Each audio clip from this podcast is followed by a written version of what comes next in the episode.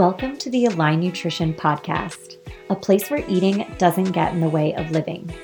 We use science and psychology to move past the challenges you face while healing your relationship to food. I'm your host, Erica Drury, a registered dietitian and intuitive eating counselor. For the past 10 years, I've been helping people like you find a happy medium of flow and balance with eating. If solving these issues were easy, you would have figured it out already. Expect to learn a new way. Each week, you'll hear trainings, listen in on mini coaching sessions from people on your same path, and learn from other guest professionals. I'm so glad you've joined me.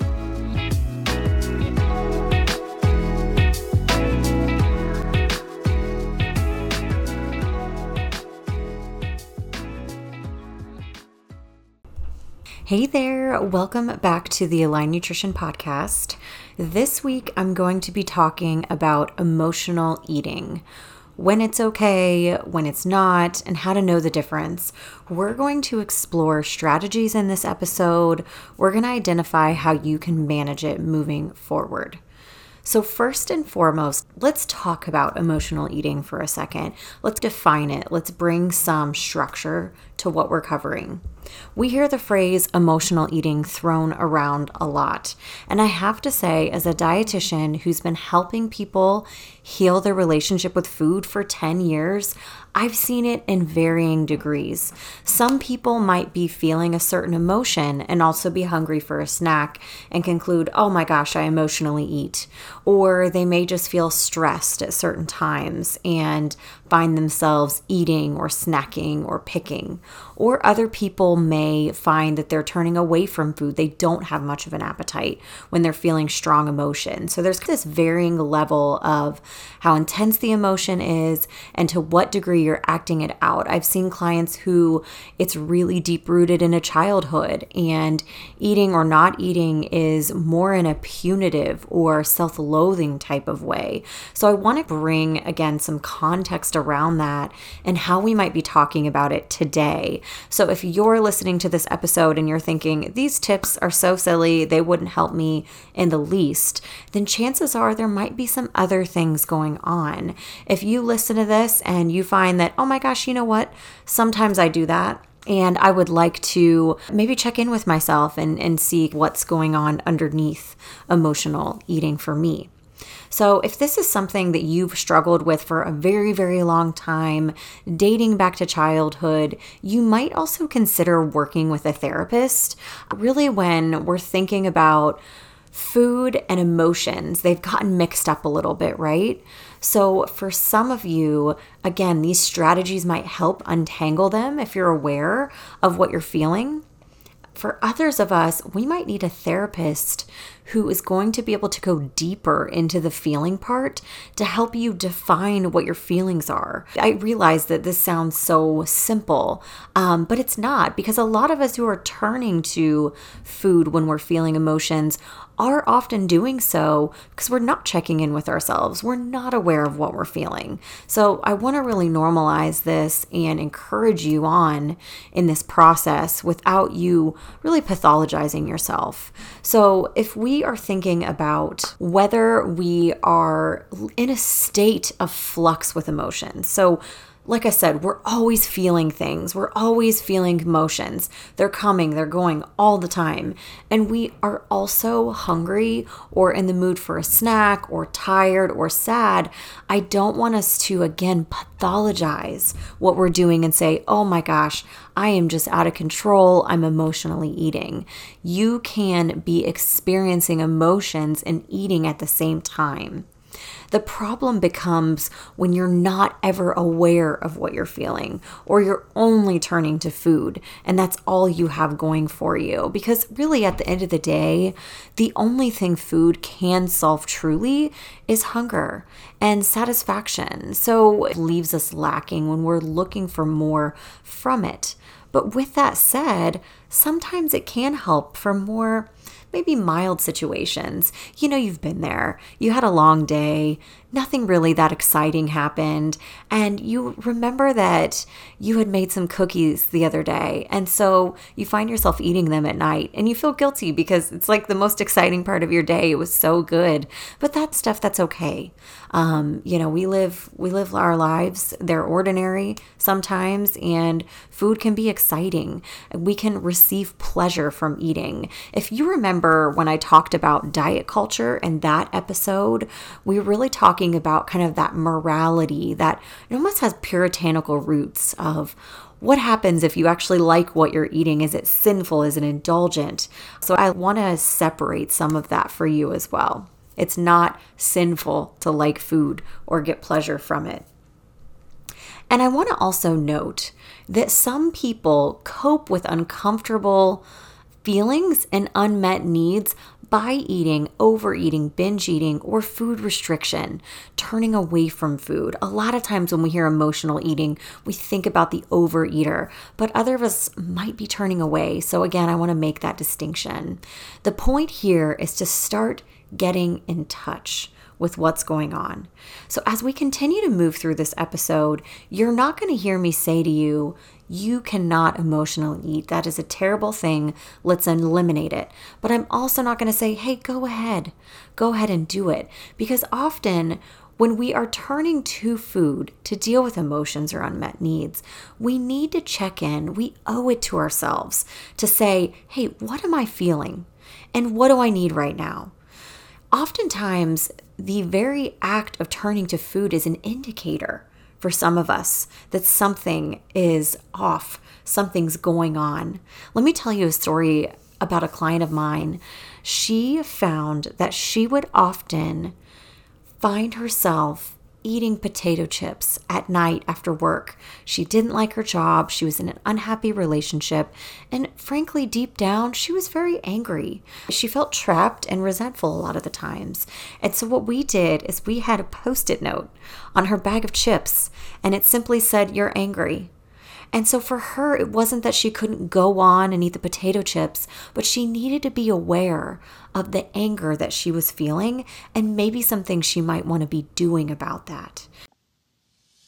You're probably listening because you want expert help changing the way you think about food. If you're tired of piecing together random information and doing this alone, we have everything you need in Realign Community, where for only $79 a month, you get live support from me, weekly calls, videos and worksheets, a community Facebook group, and email support so you can figure out where you're stuck and take action. You can check that all out at realigncommunity.com. So, I'm going to walk you through some different strategies and some ways that you can approach emotional eating to know hey, is this something that is maybe you need to be tending to something else right now or eating or doing both. So let me let me give you th- some of those examples. So, the first thing that you want to do is kind of like my client example. You want to be able to catch yourself in it. So, if you find that there's a certain time of day or certain situations or certain people that you're around that you end up feeling as though you're eating emotionally, you might try and look at what are what is the correlations here? What is the connection? So, you want to say to yourself, what am I feeling right now? And that feeling might be uncomfortable. But maybe you can get a little more specific. You can go into fearful, angry, sad, joyful, disgusted, surprised, shame. Those are some of our bigger emotions, and then there's different ones underneath of that. So if you're fearful, you might be edgy, you might be nervous, you might be scared, you might be worried about something. If you're angry, you might feel hostile, irritable, resentful, or vengeful. If you're sad, you might just be feeling gloomy or hopeless or lonely. You might be feeling joyful, whether that's amused, happy, satisfied. It's not always negative emotions. If you're feeling disgusted, you might also break it down a bit and, and see whether you feel contempt, appalled, or repulsed. This is a good one if you're also turning away from food. Surprised. Are you amazed? Are you shocked? Are you startled? Are you disappointed? shame? Are you embarrassed? Are you feeling guilty? Are you feeling humiliated? So we can really drill down into what am I feeling right now? So then from there, we move into what do I need right now? So, oftentimes, we might need some help. We might need to plan this out. You might need to even think of this ahead of time. I'm going to break it down into a few categories here. Do you need distraction, support? Do you need to deal directly with a feeling? Or do you need to give yourself some self care? So, let's go through this. You're feeling a certain way, you're becoming aware of it. Step one. Sometimes that's all we can do.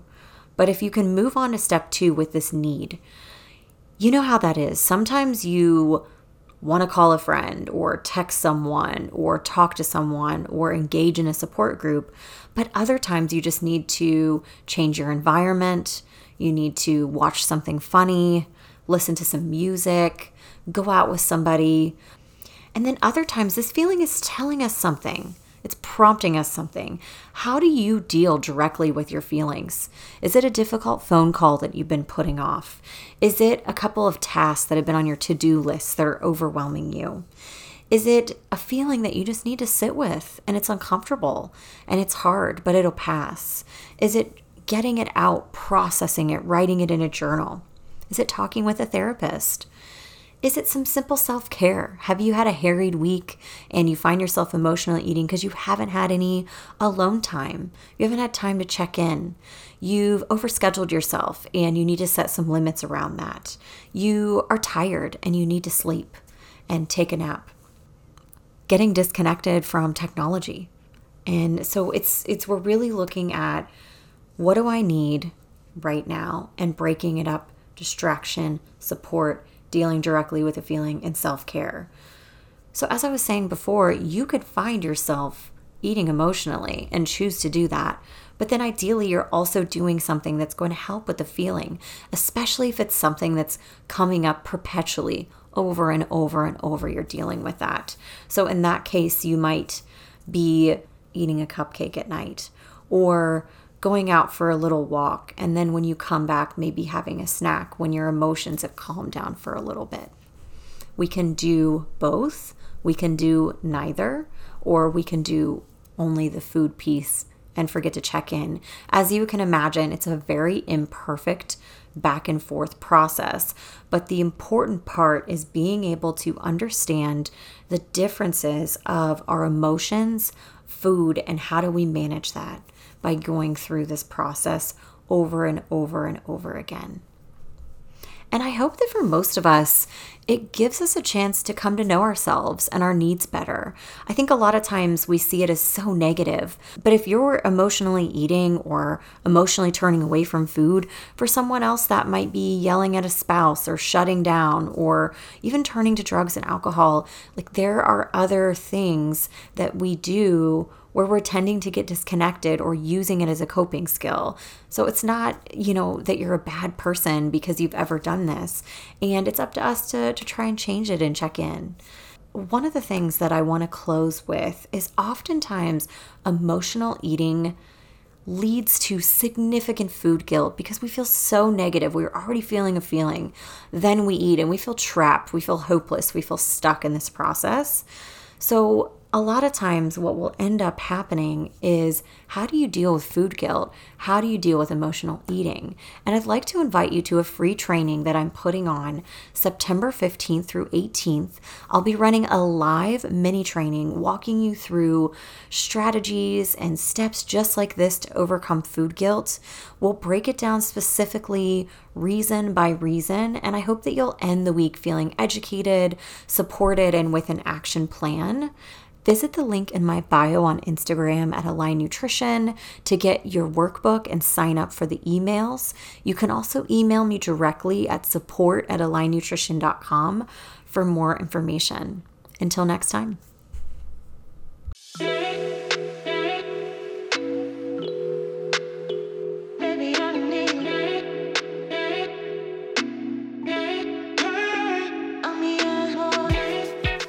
Thanks to you for listening. Find me on Instagram at Align Nutrition.